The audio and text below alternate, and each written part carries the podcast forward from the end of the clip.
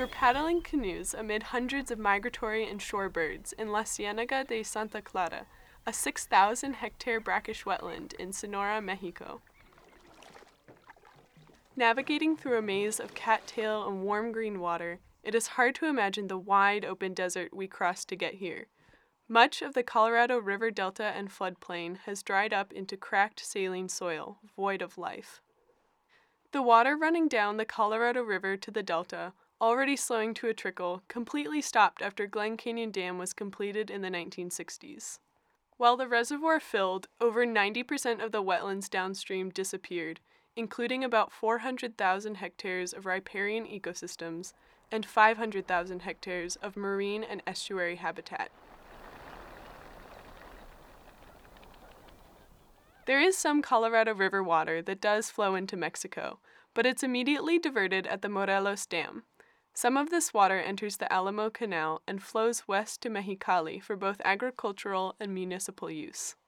Just south of the city, Mexicali's wastewater is treated in Las Arenitas wastewater treatment plant. Amid gurgling effluents and a nostril searing stench, Jesus Iban Leal Moreno describes the plant. En total son 16 lagunas. In total, there are 16 retention ponds with a surface area of 33 hectares. Once the water has spent a total of 13 days in the wetland, it enters a 9 kilometer tube. It then enters an agricultural drain, and through this drain, the water enters the Rio Hardy.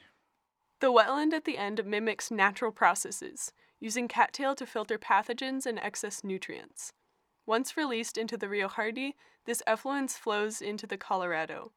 This treated wastewater is essentially the only Colorado River water that makes it down to the Delta anymore.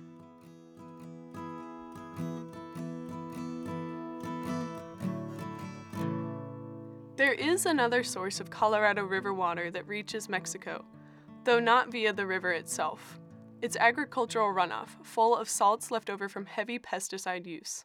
In an attempt to prevent contamination with Mexico's drinkable water allocation, the Wellton Mohawk Irrigation and Drainage District of Arizona agreed to divert this polluted water through the Mode Canal, 56 kilometers south into the Sonoran Desert. The idea was that the water would eventually drain downhill into the Sea of Cortez. But the thirsty Sonoran Desert had other plans.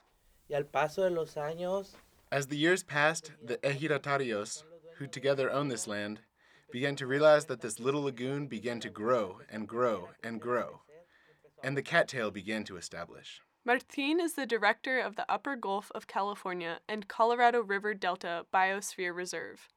He is describing the formation of La Ciénaga de Santa Clara, the same one with the birds and cattail marshes we were paddling canoes through. aparentemente lo que fue un accidente, Apparently, what was an accident today is a place where there are many species that are in danger of extinction. For a place that has lost almost 1 million hectares of habitat, this accidental 6,000 hectare wetland is almost a miracle.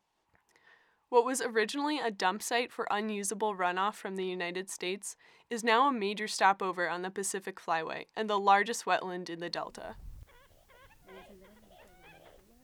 Because this was a rare and crucial opportunity for restoration of the Delta, the Biosphere Reserve Conservation Organization decided to designate La Ciénaga de Santa Clara as part of the core protection area of the reserve.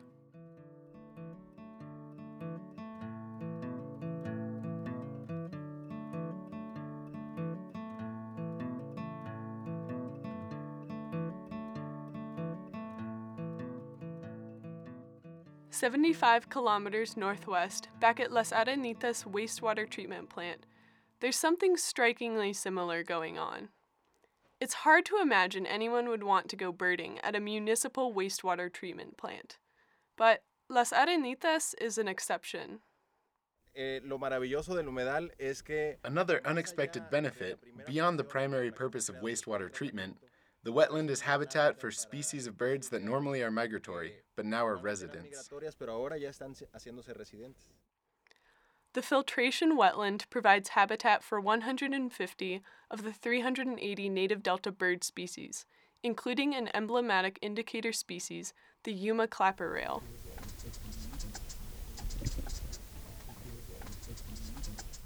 Quickly realizing the opportunity for restoration, the Sonoran Institute and Pro Natura Noroeste together decided to enhance the natural filtration process to improve water quality and habitat.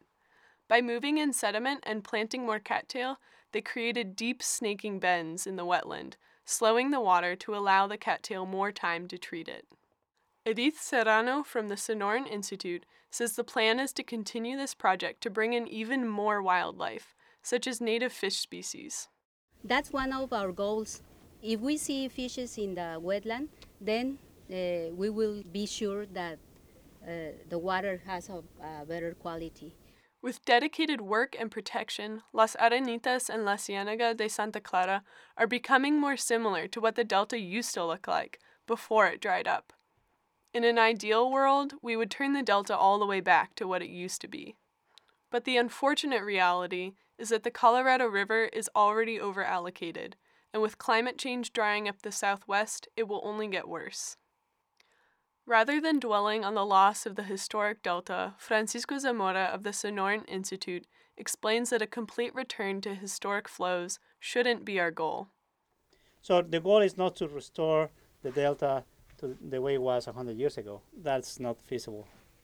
But we think that by creating this network or wetlands, the delta can, can function as a, as a healthy ecosystem. Wastewater may appear to be a source of pollution rather than one of nourishment, but ecologically speaking, the projects are crucial in supporting wildlife. Beyond the ecosystem service they provide for the Delta, they serve as lessons in creativity and opportunity. In both instances, environmental liabilities are being turned into something life giving and even beautiful.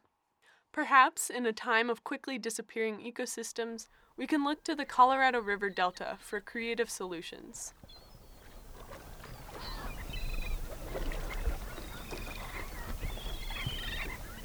For National Public Lands Radio, I'm Molly Simonson.